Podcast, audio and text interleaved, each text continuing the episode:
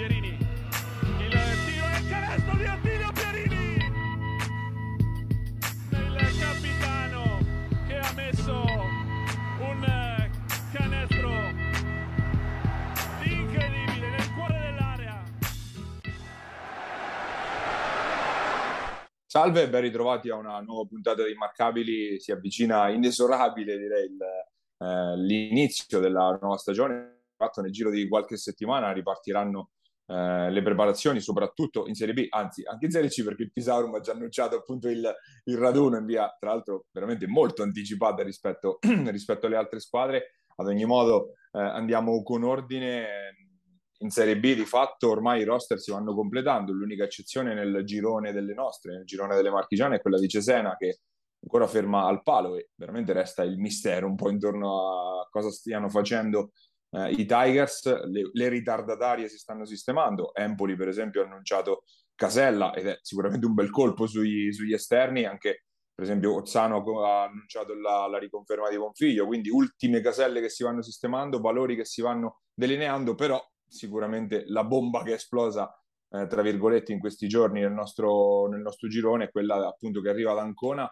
eh, con la, la, fuoriuscita di Chiodoni che eh, quindi lascia la, la, Luciana Mosconi. L'avevamo preannunciato già nei mesi scorsi di questo contatto che c'era già stato eh, sull'asse Ancona-Rieti, diciamo, quindi Chiodoni atteso appunto allo sbarco alla Real Sebastiani sicuramente particolare nel tempismo, no, Gabri? Perché era chiaro che appunto se c'era stato questo abboccamento già negli scorsi mesi, è particolare il fatto che ovviamente Chiodoni insieme a Cohen abbia lavorato all'assemblaggio di questa, della nuova Luciana Mosconi e che poi lasci appunto già ancora prima che si, che si inizi, insomma. Ricorda un po', la, la, la, io credo che Marcello, a cui intanto faccio gli auguri per il nuovo incarico, abbia voluto finire il, lavoro, diciamo, eh, con Ancona di costruzione della squadra e poi abbia intrapreso questa, questa, nuova, questa nuova strada che chiaramente è impegnativa, nel senso che la Real Sebastiani sapeva tutti che tipo di ambizioni ha, che tipo di, di, di obiettivi ha, no? Quindi anche oltre che la distanza da casa. Quindi, da vedere anche con che ruolo magari poi entrerà in quell'organigramma lì. Eh, come, mi ricorda un pochettino la situazione da circa l'anno scorso per certi versi, c'è un parallelismo, no? nel senso eh, anche lo scorso anno eh, va circa sostanzialmente chiuse gran parte, non tutto, gran parte, una buona metà del mercato tra rinnovi e acquisti come, come quello di Cacace della, della Luciana Mosconi per poi consegnare di fatto la, la, il suo ruolo a, a Chiodoni che completò eh, l'opera.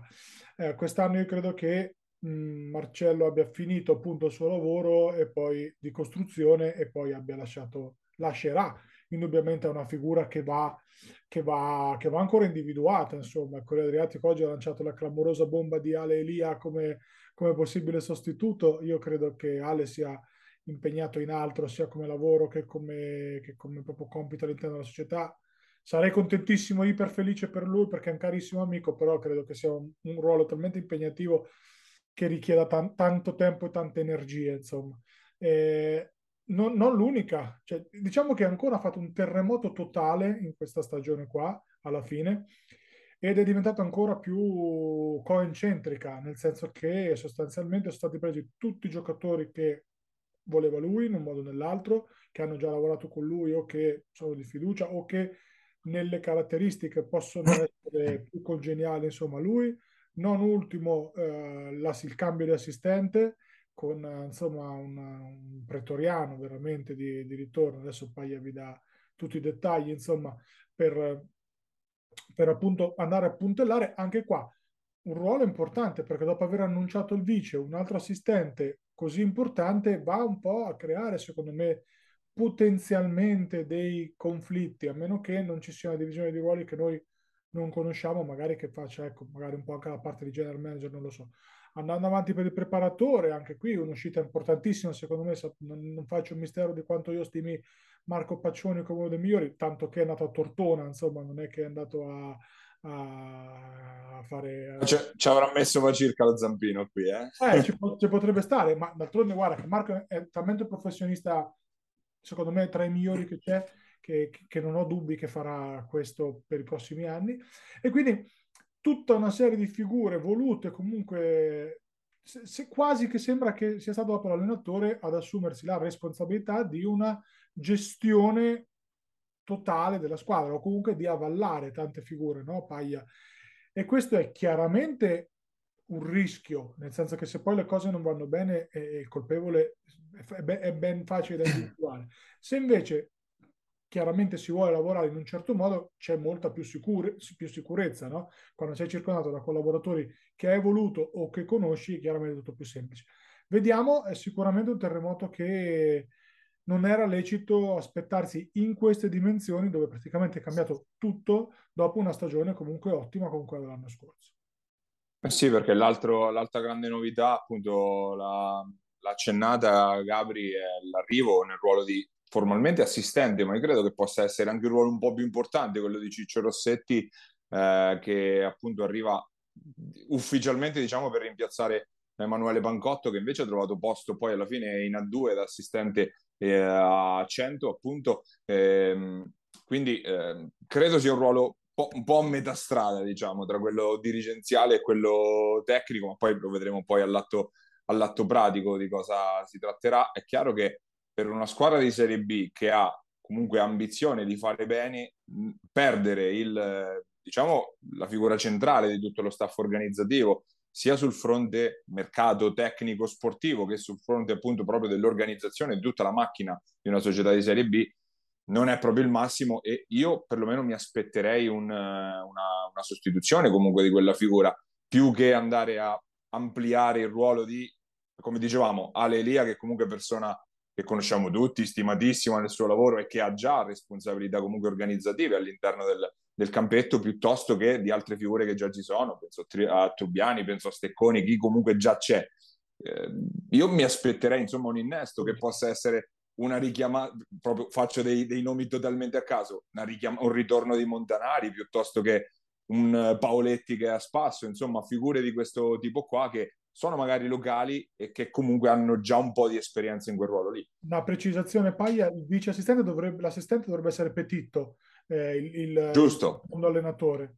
E quindi anche qua una personalità così importante di fianco a un ragazzo comunque giovane che però ha un discreto curriculum sai, potrebbe creare no, quel, quel, quel, quel, qualcosina specie perché appunto Rossetti è un, insomma, collaboratore stretto di Cohen, quindi immagino che il rapporto tra i due sia centrale.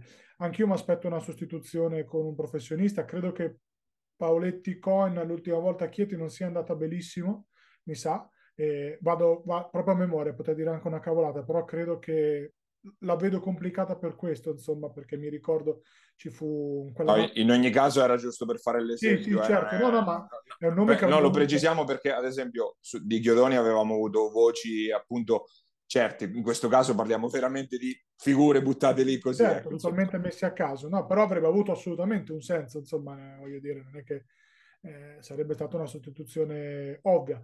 Vediamo, Paia, perché tanto il mercato ci ha abituato a tutto e il contrario di tutto eh, sarà, ripeto, eh, ancora una grandissima responsabilità, quella di far meglio, perlomeno uguale, diciamo, allo scorso anno, che è stata una stagione che ha creato tantissimo entusiasmo del pubblico e di persone grazie alla presenza degli anconetani, Centanni, Pozzetti, Lollo Panzini che è l'unico rimasto, Yannick che comunque ha avuto una crescita esponenziale e, e sta continuando a crescere di giorno in giorno. Quindi perlomeno bisogna fare uguale, eh, le premesse sono toste, nel senso che la squadra secondo me ha qualcosina in meno in termini di talento sicuramente, eh, l'abbiamo già detto, insomma, e quando si cambia così tanto poi o si fa molto bene o si fa abbastanza male, perché comunque ci vuole un tempo tecnico di ammortamento, di, di aggiustamento no, delle cose. Quindi stiamo a vedere perché ecco, il campionato non è che poi manchi così tanto ad incominciare. No, mancano meno di due mesi per la prima palla 2 ufficiale, ma se pensiamo che già la Supercoppa arriverà fra meno di un mese, quindi insomma non, è, non manca veramente tanto. Infatti ormai tutte le squadre si vanno, abbiamo detto, con l'eccezione di Cesena, tutte le squadre ormai hanno piazzato più o meno tutti i tasselli a posto, alcune stanno mettendo gli, ultimi. iniziamo anche a scoprirli no, i roster di questo, di questo girone C che abbiamo detto forse ha qualcosa in meno nelle punte rispetto all'anno scorso, ma nel talento diffuso probabilmente è ancora più complicato perché a parte il punto interrogativo Cesena, veramente non si vedono delle vere e proprie squadre materasso. Partiamo ovviamente dalle nostre, eh, ormai anche con gli ultimi, eh, le ultime uff- ufficializzazioni in casa materica sono sistemate tutte e cinque le marchigiane. Partiamo da Ancona, visto che siamo già in discorso con i... Eh, andiamo a svelare intanto i quintetti, insomma, poi o perlomeno quelli che immaginiamo possono essere i quintetti delle, delle cinque nostre squadre. Ancona penso che abbia dei ruoli abbastanza definiti con Panzini in cabina di regia che è ovviamente intoccabile, Ciribeni e poi Carnovali che alla fine dopo i, le discussioni estive doveva essere il sesto uomo, poi invece sembra che sarà appunto il, l'altro esterno titolare a fare coppia appunto con Leonardo Ciribeni, sotto canestro non si esce da un Giombini lanciatissimo dal, dallo scorso finale di stagione e da Alberto Bedin, una delle, non direi novità, una delle grandi conferme appunto dalla stagione di Senigallia. Penso sia questo e non se ne esce da, da insomma Gabi. C'è un upgrade nel ruolo di centro mh, mm, e c'è un downgrade nel, nel ruolo di tre. Uh, perché chiaramente Cacace è meglio di Carnevali, giocatore che io apprezzo tantissimo, l'ho già detto, l'ho detto e Bedin per me è meglio di Quarisa, che comunque è un giocatore che io apprezzo lo stesso, giocatori diversi. Uh, quindi alla fine, ripeto, secondo me ha qualcosina in meno in termini di talento, qualcosina in più in termini di solidità, solo il campionato ci saprà dire eh, il reale valore. Confermo e sottoscrivo e ancora che sarà comunque nel mix forse non difficile per arrivare nelle prime quattro, per stare nelle prime quattro che ricordiamo andranno poi ai playoff perché la formula è diversa quest'anno, ricordiamo anche questo, le prime quattro di ogni girone faranno eh, dei playoff che saranno quindi ristretti, ma perché ci sono solo due promozioni in palio eh, quest'anno, le squadre che vanno dal quinto al dodicesimo posto affrontano quello che di fatto è una sorta di play-out, un torno solo, chi vince va nella nuova Serie B unica, chi perde insieme alle ultime quattro del girone va nel, eh, nel campionato interregionale. Eh, staranno un po' tutte nel mix, credo, lì in mezzo le nostre marchigiane, qualcuna un po' sopra, qualcuna un po' sotto, tra quelle che puntano un po' più in alto sicuramente eh, c'è Iesi, Iesi della quale abbiamo parlato anche a livello societario nelle scorse settimane, eh, in questo caso quintetto che magari qualche dubbio può riservarlo, nel senso che Abbiamo parlato della convivenza Merletto-Marulli, che penso che però siano stati pensati per giocare eh, insieme in quintetto, Rocchi nel ruolo di eh, falso 3, tra virgolette, perché comunque è di fatto un, un 2 un due, sia per taglia che per caratteristiche. Sotto canestro Ferraro, ovviamente col suo gioco perimetrale, che si accoppia, credo, con Filippini a questo punto, anche perché credo che Cicconi Massi, appunto l'ultimo arrivato, sarà comunque il cambio di questo, di questo quintetto. Situazione opposta con Ancona, tanto talento specie negli esterni, meno solidità difensiva. È una squadra che è un po' più bilanciata di quella che ha finito lo scorso anno, dove veramente era l'assalto all'arma bianca, un po' c'è un merletto chiaramente in più che non è Gai in termini di playmaking, ti voglio dire, eh? no, non di talento, non stiamo a discutere del talento. Però... Sì, non, è, non, è, non, lo è tanto nel, come scorer, però forse esatto. come playmaking vero. No, come playmaking meglio, chiaramente meglio, certo, non è lo stesso tipo di talento offensivo, ma chiaramente è un playmaker puro.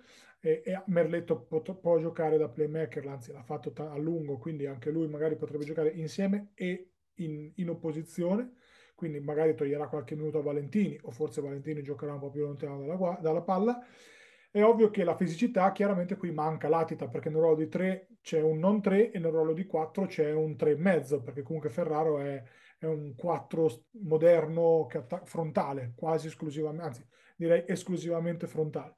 Quindi potrebbero fare un po' di difficoltà contro quelle squadre un po', un po grosse, un po' fisicate. Anche qui molto dipenderà dalle percentuali del tiro da, da, da, tre punti e di base poi mi, mi, mi, sento di dire che si va dove vanno dove li porta Merletto sostanzialmente.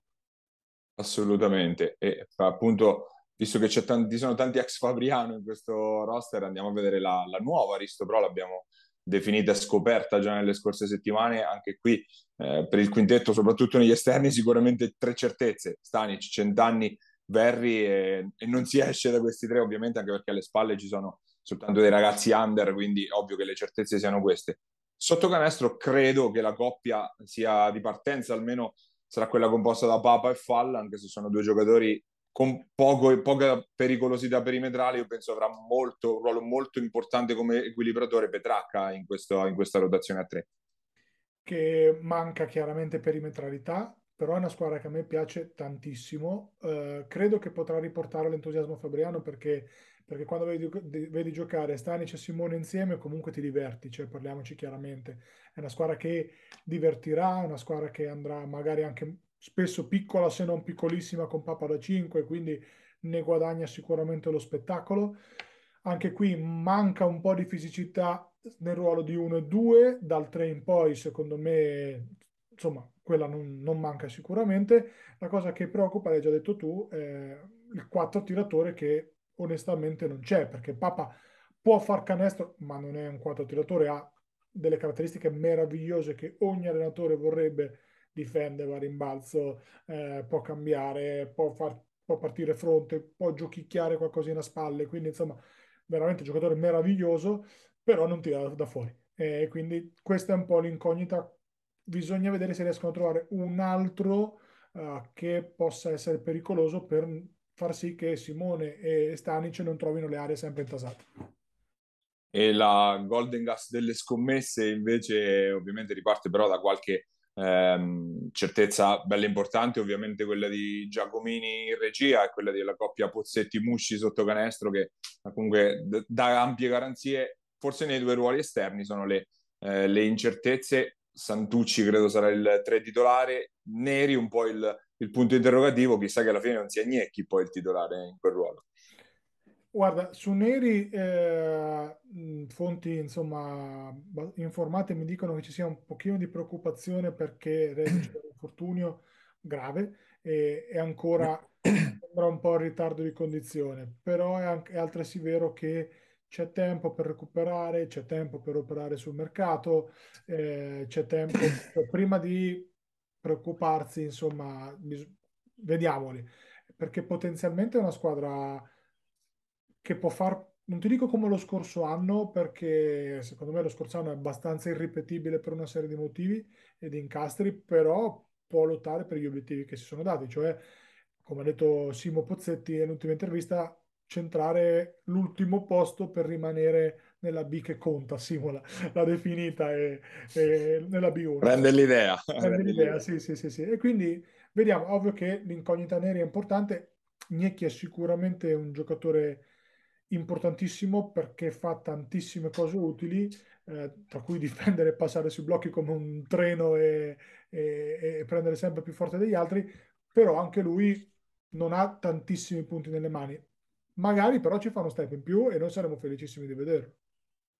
E da ultima la neopromossa delle nostre, la Lematelica, che appunto ha chiuso nei giorni scorsi il roster con il, il quarto lungo della rotazione, che eh, sarà Samuele Polselli, eh, quintetto però che comunque sarà eh, appannaggio in cabina di regia di Antonio Gallo, che è stato uno dei giovani sicuramente, sicuramente emergenti più, eh, più, in vista dell'ultima stagione di Serie B, eh, nel reparto esterni con lui, capitano Caroli e poi eh, da Civitanova è arrivato Riccio, sotto canestro chiarissima la coppia e Niesec, insomma squadra tutta da scoprire anche perché ovviamente i, i confermati sono quasi rookie, diciamo, al di là di Caroli che aveva già esperienze, gli altri sono tutti, tutti nuovi e appunto gli altri giocatori, i nuovi arrivati sono appunto nuovi arrivati, quindi servirà un po', adatta- un po' per adattarsi alla categoria, immagino. E Niesec, anche qui, tanto atletismo come piace a Lollo, eh, non tantissimi punti nelle mani. Eh, Caroli, Riccio, molto simili come giocatori con Giampaolo che chiaramente può andare nel 3 e mezzo, quindi se serve anche andare piccolo con Giampaolo da 4, ci andavamo l'anno scorso con Civitanova, sicuramente ci andrà anche Lollo su necessità, l'incognita chiaramente è il playmaker che in una categoria così importante fa la differenza. Io mi fido ciecamente di quello che, che, che, insomma, la società ha visto in lui, un ragazzo che non conosco, ammetto, e quindi sicuramente fa, farà bene.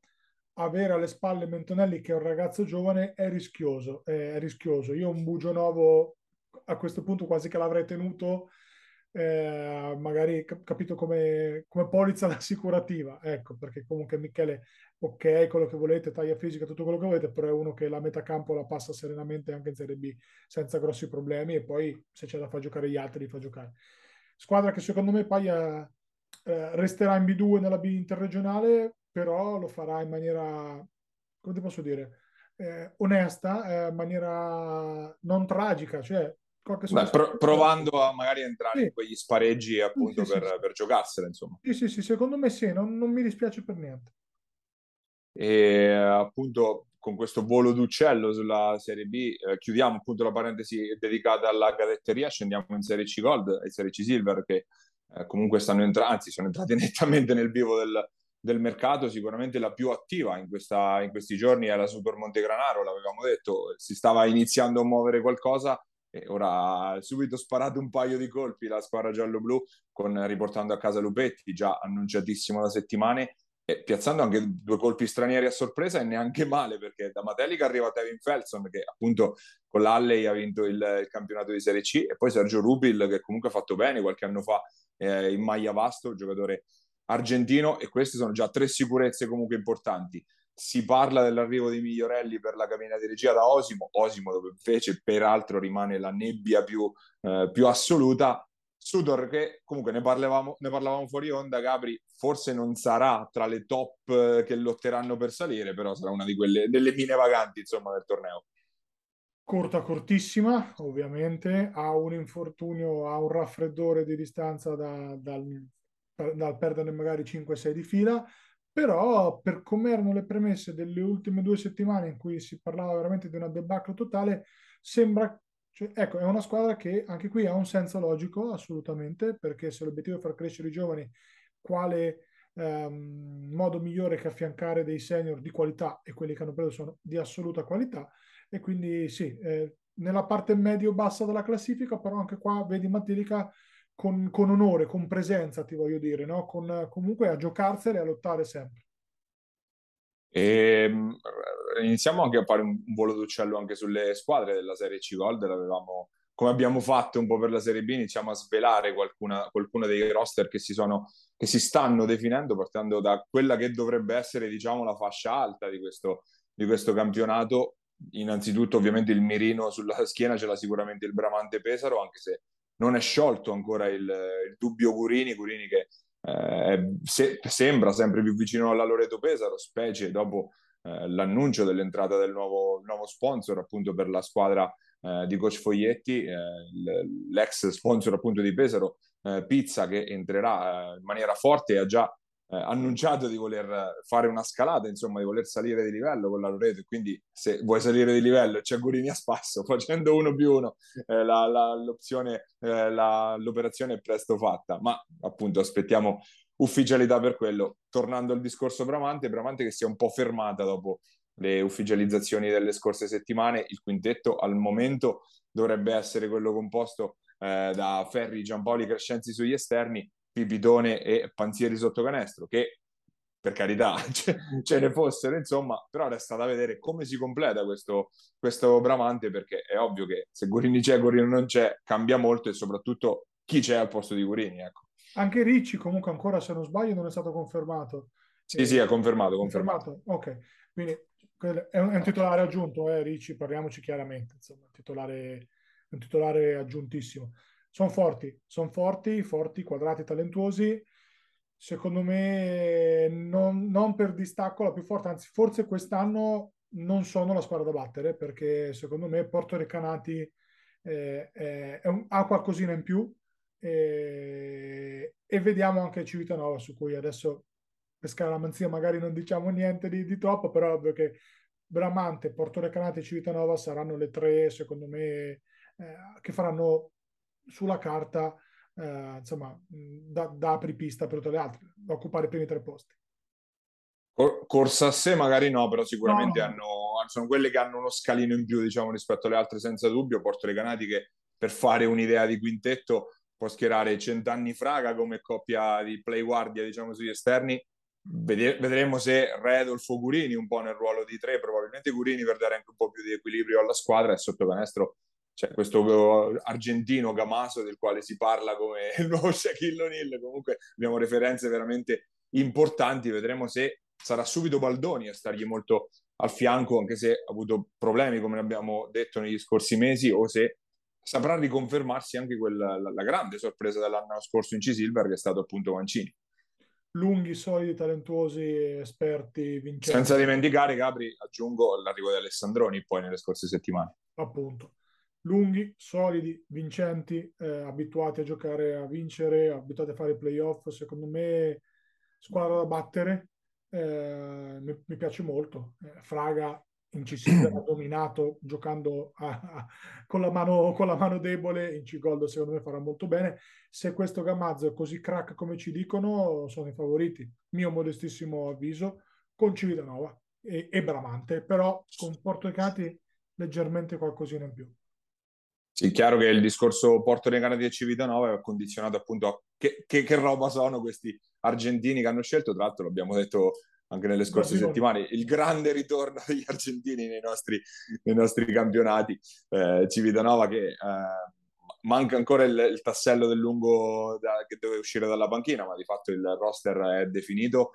All, alla fine sarà Basani probabilmente il playmaker titolare, Monacelli, altro quindi super scorer al suo, al suo fianco, Ciarpella nel ruolo di equilibratore da tre e poi sotto canestro Ballasciani e appunto l'altra incognita eh, lungo Andres Landoni, arrivato rookie, diciamo alla prima, eh, prima volta fuori dall'Argentina e appunto come dicevamo, squadra sulla carta molto forte con le incognite degli argentini appunto. Con però Felicioni e Rosettani come discrete polizze assicurative, ti voglio dire, quindi e anche lungo, adesso mh, mm, ancora presto per parlarne, però dovrebbe essere un lungo di categoria. Eh, ripeto, anche un po' per scaramanzia metto davanti Porto Recanati, ma è ovvio che Civitanova sia una squadra molto forte e quest'anno Marco ha avuto talento negli esterni, coach Schiavi ha avuto talento negli esterni a tutti i costi e quindi credo sia stato accontentato insomma più che bene. Poi, ripeto, Rosettani, Ballasciani, eh, Felicioni, sono, sono, giocatori che in C-Gold difendono dall'1 al 5 senza grossi problemi, quindi la squadra anche multi, come, multidimensionale, può andare piccola, può andare grossa. Ecco, non ho visto l'Argentino se non dei video, chiaramente ve lo dico, partiamo il 29, il 24, ve lo dico insomma, no, in quei giorni lì, quando lo vediamo. E tra le marchigiane che si candidano a fare un po' da outsider c'è sicuramente una Porto Sant'Elpidio che ha qualcosa da farsi perdonare rispetto alla, soprattutto alla prima metà della scorsa eh, stagione. Eh, la squadra è fondamentalmente riconfermata in blocco, quindi con eh, Faragalli che verosimilmente sarà comunque il playmaker titolare in modo da poter schierare Fabi a liberarlo un po' dalla pressione di dover portare palla e essere più efficaci comunque come realizzatore, anche se poi c'è anche Boffini lì di fianco, ritorna a pieno regime Andrea Morresi, anche se chiaramente andrà eh, valutato un po' a livello di condizione fisica e forse oscillerà un po' nel ruolo di 3-4, magari giocherà anche da 4 inizialmente perché comunque ha magari non centimetri ma taglia fisica per poter tenere l'urto. Sotto canestro credo che come 5 titolare comunque ci sarà Diego Torresi, anche se poi ricordiamo può cambiare l'assetto, magari andare, tut- andare tutti un po' più grandi, scalare tutti di un posto con Ciampaglia che è stato il, il, vero arrivo di mercato estivo del, del Porto Sant'Elpidio Basket. È un giocatore che a me piace tanto, è ovvio che abbiano qualcosa in meno rispetto alle tre che abbiamo detto, però è ovvio che sia un outsider comunque di talento, un campo sempre dove non è facile vincere. Eh, Ciampaglia Torresi non li vedo molto bene insieme, cioè hanno caratteristiche molto simili. Eh, è ovvio che fai fatica a tirare lì sotto, però anche è vero che gli puoi lasciare il tiro a tutti e due, da fuori sicuramente. Forse Gabri, eh, più che caratteristiche, come dicono quelli che, che, capiscono, giocano sulle stesse piastrelle, nel eh. senso che giocano nelle stesse posizioni anche con Anzi, interpretazioni sì, diverse. Ecco. Sì, sì, sì, Sicuramente fisici, tosti, lì sotto non tiri, però insieme li, li vedo... Ecco, ci vorrebbe un Rosettani, il tipo di lungo, diciamo, che può andare da 4, può andare da 3 a tiro da fuori, e quindi ecco, sarebbero un pochettino più, più equilibrati come rotazione, però sicuramente squadra solida, squadra anche questa esperta, forte, scomodissima da affrontare. E iniziamo a buttare un occhio anche sull'Umbria perché tra le squadre che si sono andate definendo e che sicuramente saranno outsider eh, ad alto livello c'è, c'è Valdiceppo, Valdiceppo che ha cambiato qualcosina rispetto all'anno scorso, tra l'altro ha, rinforzato fortissimo la cabina di regia mettendo dentro Rat con Casuscelli che era stato annunciato che, dovesse, che si doveva ritirare ma alla fine resterà e quindi probabilmente diminuirà un po' il suo impegno, partirà anche magari dalla panchina eh, se n'è andato anche Burini eh, che appunto ha lasciato e quindi eh, ha sguarnito un po' il reparto esterni ma comunque avrà più spazio Anastasi vicino al confermatissimo eh, Meschini. Sotto canestro coppia tutta, tutta straniera con eh, Ambrosino che farà coppia con eh, Reimundo giocatore che abbiamo visto lo scorso anno sotto canestro a, a Osimo. E quindi squadra che comunque si conferma solida tra quelle che daranno fastidio diciamo. E che in casa perdono poco Eh, sì, di, di, Casuscelli credo che nella sua testa ci sia a breve quello di allenare in maniera consistente, cioè già lo fa, ma in maniera consistente, non so se anche a livello senior, sicuramente è stato giovanile dove stanno lavorando molto molto bene, stanno anche investendo molto a livello proprio di infrastrutture, quindi complimenti a loro. La squadra resta comunque competitiva perché alla fine è importante, come sempre, dico sempre, avere una prima squadra dove far poi sfociare no? quei, quei ragazzi che, che si allevano, tra virgolette, che si coltivano con tanta fatica squadra di, di, talento, squadra che più passano gli anni, più magari il gruppo storico sembra perdere qualcosina, però io contro Meschini, ve lo dico sempre, e Casuscelli e compagnia non ci scommetto mai, quindi sarà to- tosta andare lì, insomma. E comunque nelle prossime settimane continueremo il nostro viaggio dentro i roster della nuova Serie C, un po' come abbiamo iniziato a fare appunto anche per la Serie B in questa puntata. Eh, ora eh, passiamo al nostro ospite di questa settimana, che è un, eh, un giocatore che eh, chi conosce un po' le nostre serie minori, eh, lo, anzi lo conosce benissimo, lo avrà apprezzato, anche se eh, poi è un po' perso il giro ultimamente. Abbiamo con noi infatti Nicola Temperini, andiamo ad ascoltare.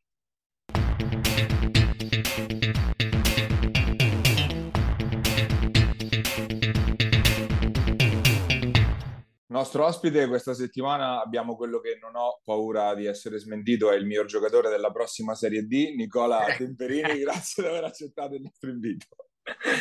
Grazie a voi, grazie, grazie, non è vero assolutamente, però accetto. Ah, no, me, la, me, la, prendo io la responsabilità di dirlo. Sì, sì, allora, par- facile, insomma. Parto non sono stato neanche quello della promozione dell'anno scorso, quindi non posso essere quello della Serie D. più basso il livello, più basso. Però ah, okay. allora, pa- parte magro, proprio... magro non c'è più, quindi può darsi pure. Esatto, vedi, eh, vedi, esatto, Era lui, esatto. era lui che mi metteva i bastoni tra le ruote. Con le gambe su e le due mani era il, il super guerriero namecciano. Eh. Tutto l'anno gliel'ho detto. Sempre quello gli dicevo, tutto l'anno.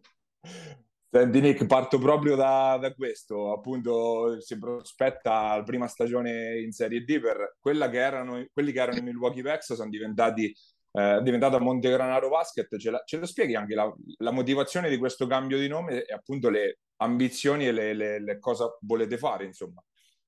Ma allora, eh, le motivazioni reali non le so, provo, io ero contrario perché Milwaukee Bucks è unico, però provo a immaginare per, magari per il fatto di, che in futuro la società voglia avere un impegno maggiore con il settore giovanile per dare un esempio migliore ai ragazzi, credo, eh?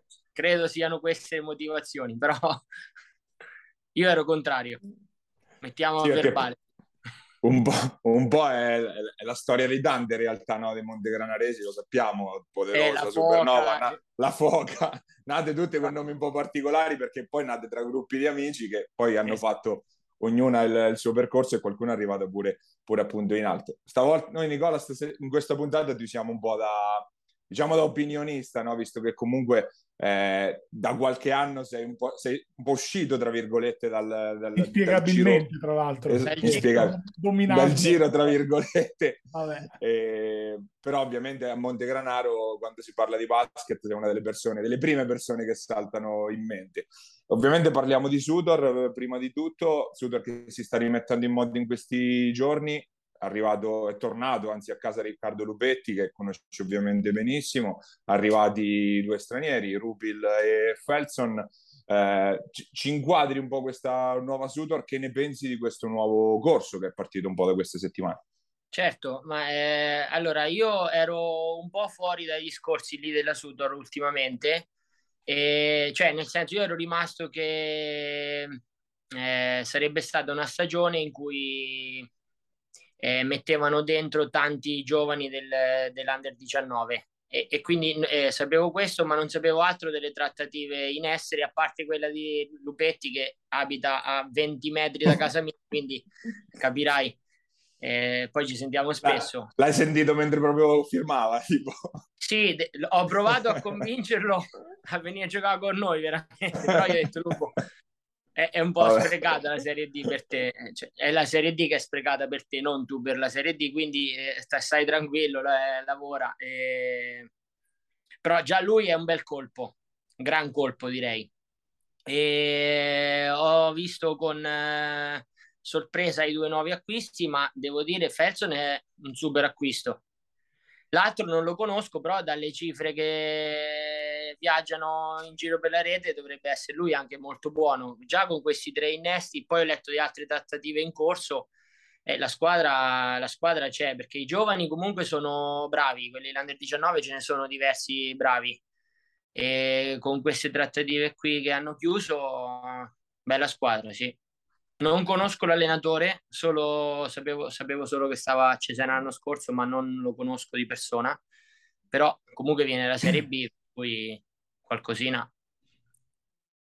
La, la, tua Sudor, tra virgolette, è quella che, con la quale avete vinto la, la, la Serie C 2018-2019, se non mi sbaglio, è stata l'ultima Sudor veramente vincente, perché poi gli anni di Serie B sono stati sempre molto affannosi con le ultime due retrocessioni. Eh, sappiamo bene, anche, anche visto che lavorativamente comunque conosci bene anche il tessuto imprenditoriale di Montegranaro, eh, le difficoltà che sta vivendo il basket di Montegranaro, al di là della sigla Sutor, perché prima comunque c'è stata la Poderosa che ha vissuto un iter simile o comunque difficile. Eh, pensi che pro- i problemi che sta avendo il basket di Montegranaro siano solo economici oppure c'è altro?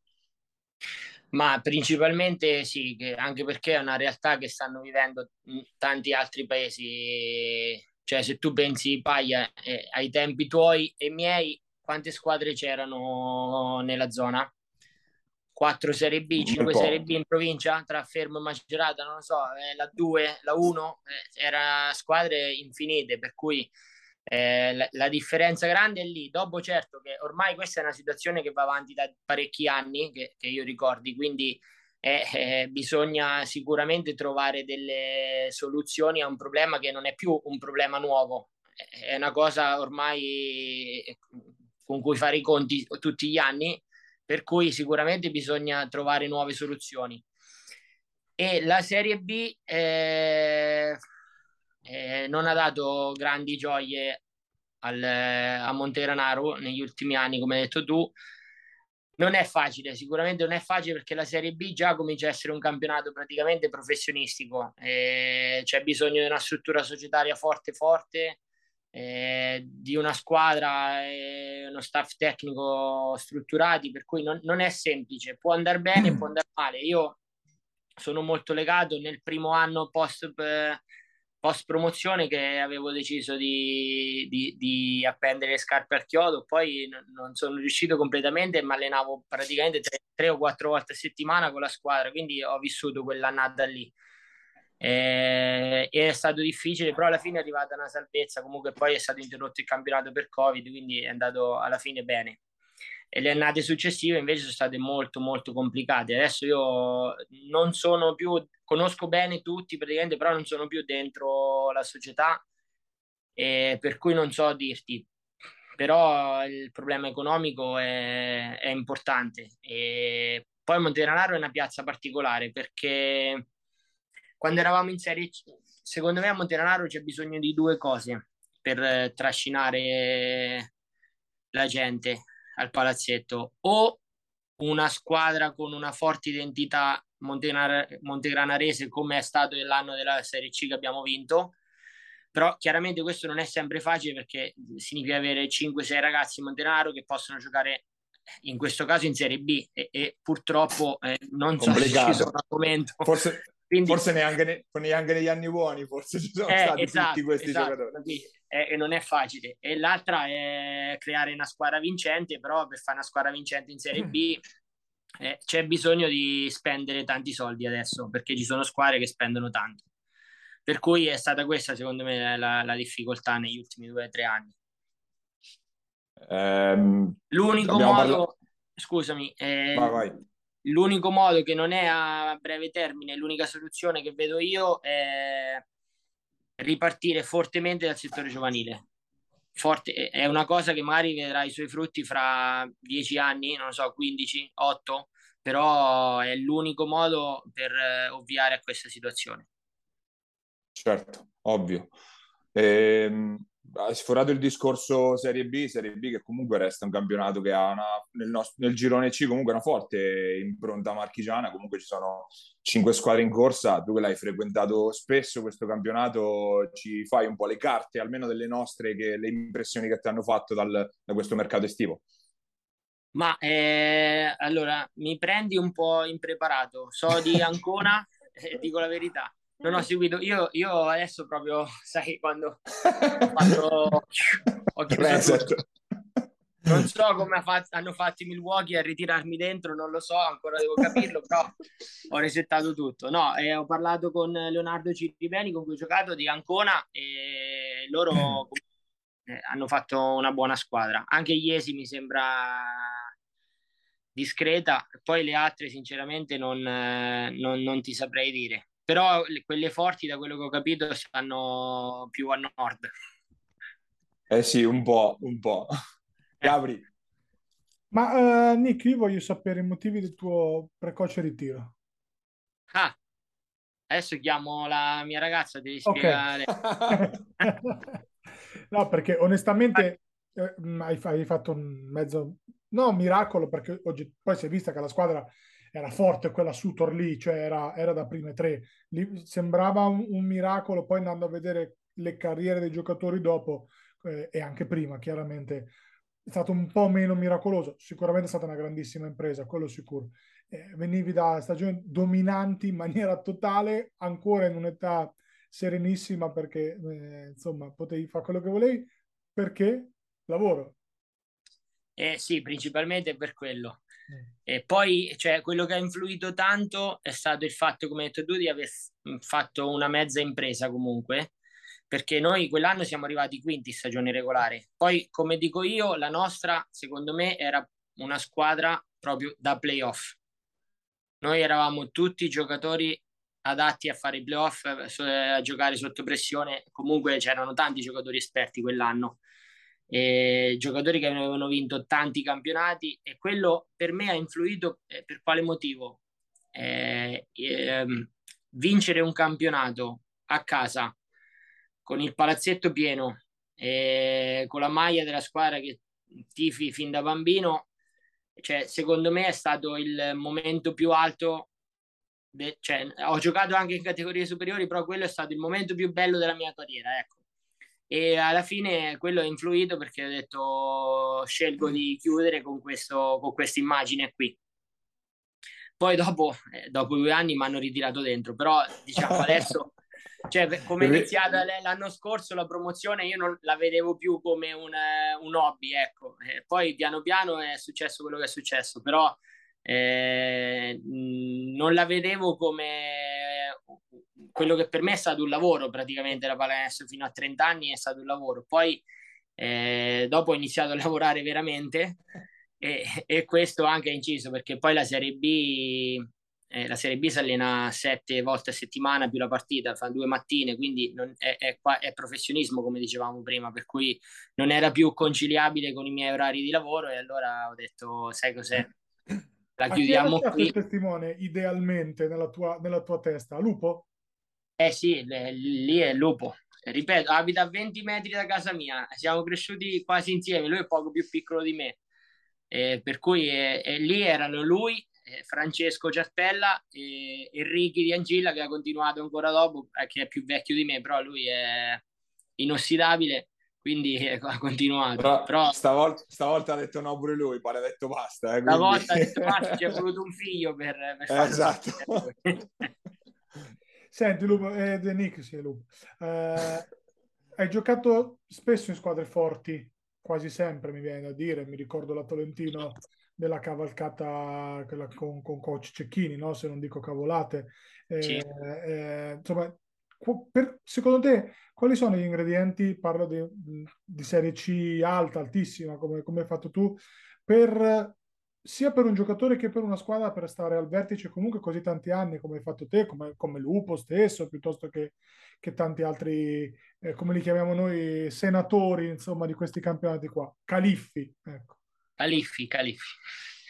Allora, eh, per un giocatore sicuramente c'è, c'è una cosa importante secondo me è la voglia sempre, cioè avere sempre quella voglia di andare in palestra, allenarsi. Cioè io ho, adesso ho 34 anni, l'anno scorso 33, giocavo in promozione, comunque andavo allenamento, come dicevo ai ragazzini che si allenavano con noi, che ogni tanto mi facevano arrabbiare, ogni tanto, eh, non sempre, mi facevano arrabbiare. E io eh, mi allenavo ancora con gli occhi iniettati di sangue. Per me perdere una partitella in allenamento è fuori, non, non è concepito. Quindi secondo me quello che per un giocatore ti fa stare a questi livelli per tanto tempo è la voglia di allenarsi, di giocare, di divertirsi. È, è, è solo quello perché alla fine cioè, una stagione è lunga, 9 mesi, 9-10 mesi sono tanti. E sempre con le stesse persone, sempre con gli orari prestabiliti, senza mai sgarrare il fine settimana. È, è, una vita che sì, è vero che tutti dicono: vabbè, non è un lavoro, giochi a pallacanestro, ti diverti. Sì, questo è vero, però è anche vero che io ho fatto tutta le, la mia gioventù, gli anni più belli dentro i palazzetti, mentre i miei amici andavano a ballare tutte le sere, io stavo ad allenarmi. E quindi sacrifici ne ho fatti tanti, però li ho fatti sempre col sorriso e con la voglia di farli perché eh, mi piaceva e quindi volevo fare quello. E secondo me questo è quello che ti porta ad avere una carriera lunga e, e importante. Poi dopo devi avere anche delle qualità, ovviamente, però certo se hai quello già è tanto. A livello di squadra invece gli anni, gli anni più belli e i campionati più belli che ho, che ho fatto sono stati quando il gruppo era veramente, veramente unito, anche fuori dal campo. Quella è una cosa che purtroppo non si può prevedere perché lì è una, è, è, interviene il fattore umano e lì puoi andare d'accordo o meno con altre persone che, che ti ritrovi nel gruppo. Quindi quando questo avviene, come hai detto tu, nell'anno Tolentino, lì è stato veramente bello, allora eh, ti puoi togliere delle soddisfazioni a livello di squadra. E lo stesso nell'anno della Sutor, dove lì eh, con la Sutor è stato diverso perché eh, eravamo praticamente tutti ragazzi che già si conoscevano prima. O avevamo fatto giovani insieme, o eravamo cresciuti insieme, o avevamo giocato insieme più, tutti praticamente ci conoscevamo, quindi è stato anche più semplice da questo punto di vista. Invece a Tolentino è stata una sorpresa perché io non conoscevo nessuno, era la mia prima esperienza in, un, in Serie C, venivo dalla Serie B dopo un infortunio e, e, ed è stato molto molto bello, veramente bello. Mi fai la top 5 dei tuoi compagni di squadra? dei tuoi compagni di squadra, eh? All time. Eh, oh, Sean, io... Sean Camp. La, eh, la, esatto. la contiamo, la contiamo o no? Certo, non, te, non, tesserato, non tesserato. Quindi. Facciamo solo, facciamo solo mai. Que, quel, quella, dom- quella, domanda ad hoc facciamo dopo, allora. Allora, eh, sicuramente Paolo Berdini perché secondo me è il talento più grande, forse non dico della pallacanestro italiana, ma uno dei più grandi de, che, che, ho visto io almeno eh, dal vivo. E poi ci metto Lollo, Lollo Andreani, perché è il giocatore più simile a me che conosco. Mai visto un giocatore così simile a me in tutta la vita mia e ci metto Lupo perché Lupo l'anno del, del campionato vinto è stato decisivo. E poi ci metto uno scarso che però io vorrei avere sempre in squadra anche i tornei, infatti lo chiamo sempre e lui mi chiama sempre che è Riccardo Di Angilla che abbiamo nominato che non è da far vedere ai bambini perché è, è veramente scarso, però... no, Ricca, o, occhio che ci guarda, perché lo so. Lo so, lo so, ma glielo dico apposta, lui lo sa, ma glielo dico sempre. No, però Ricky è, è, tutto quello che dicevo prima sulla voglia, e lui è, è quello, è, è, l'esempio perfetto. Quanti ne ho detti? Quattro? Eh, quattro. Sì, quattro. allora metto, Metto, allora metto uno dalla Serie A, lo prendo in prestito uno dalla Serie A, dai. Randy Childress che è il più forte di tutti in assoluto. Paglia, Ma... vai.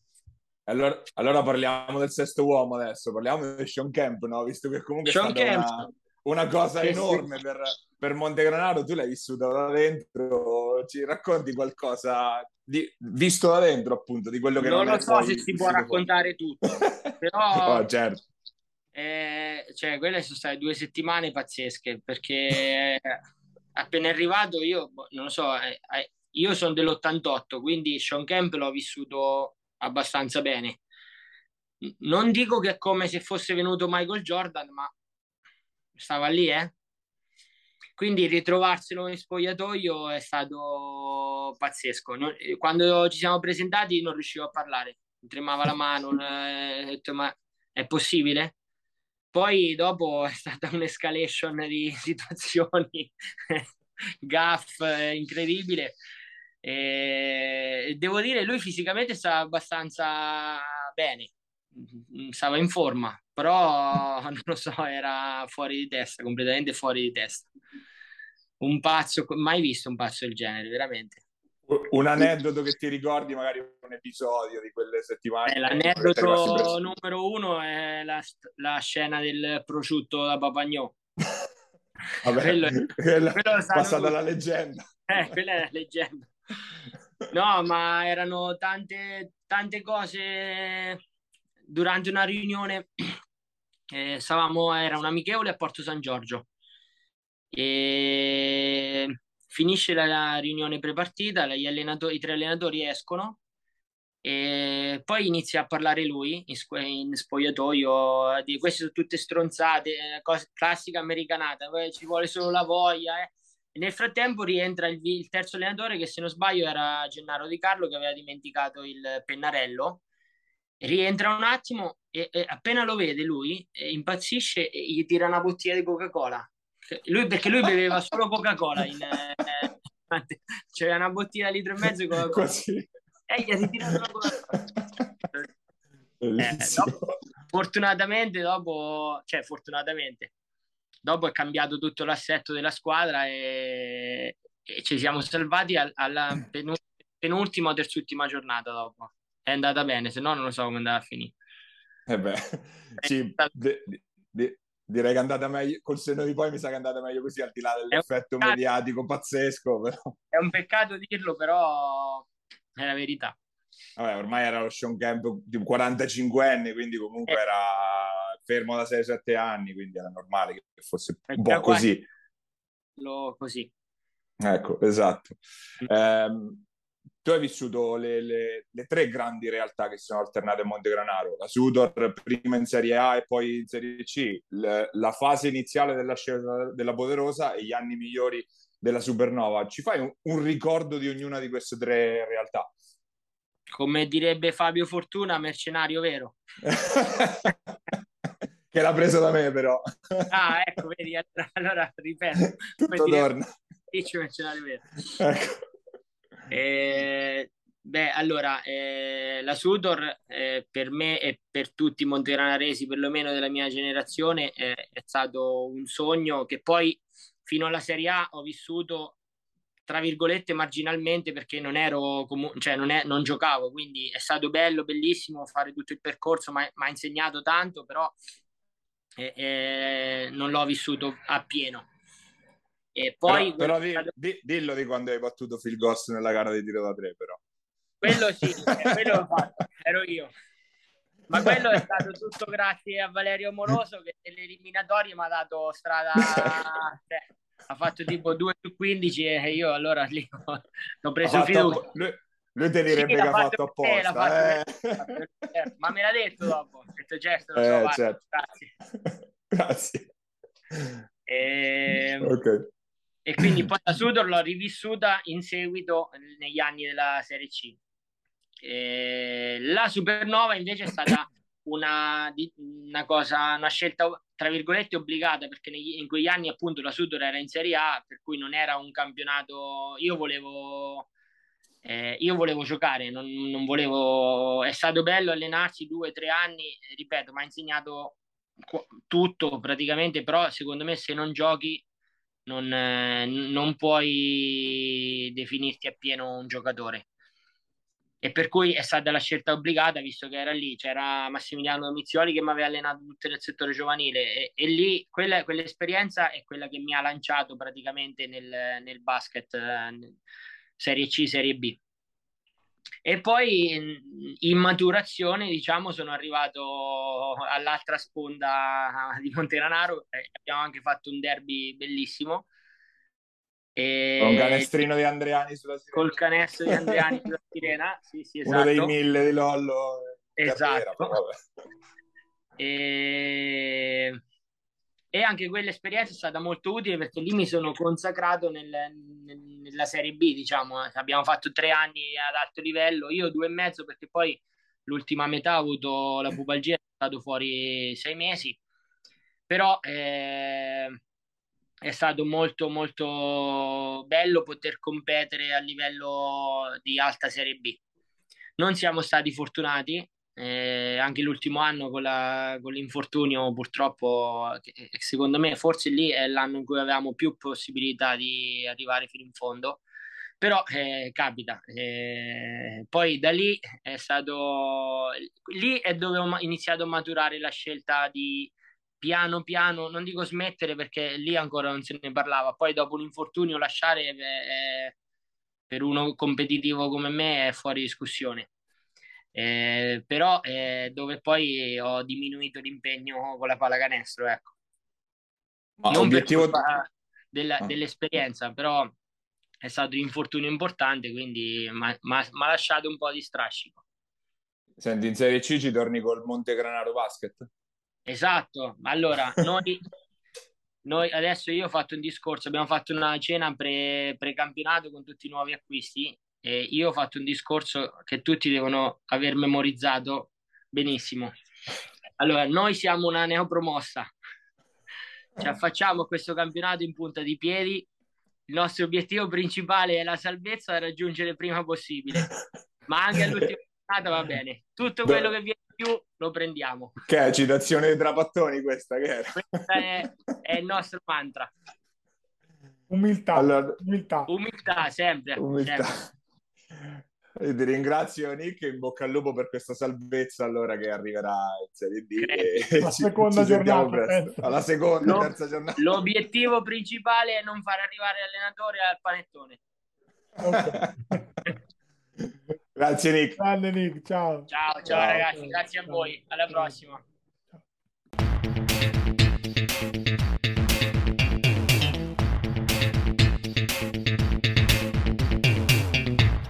Ed era Nicola Temperini al nostro microfono, noi siamo arrivati alla conclusione anche di questa puntata di Immarcabili, se ci state guardando siamo eh, su FMTV, canale 75 e 211 del digitale terrestre, oppure eh, su YouTube, dove trovate anche il, l'archivio di tutte le puntate pre- precedenti. Il canale Immarcabili TV, appunto, eh, nella versione podcast ci trovate su Spotify e su Apple Podcast. Un ringraziamento, come solito, a Basket Market, quindi a Giuseppe Contigiani che ci rifornisce di notizie e che ci ospita sulle sue piattaforme. L'appuntamento è come sempre ogni settimana qua su Immarcabili. Pierini canestro di Attilio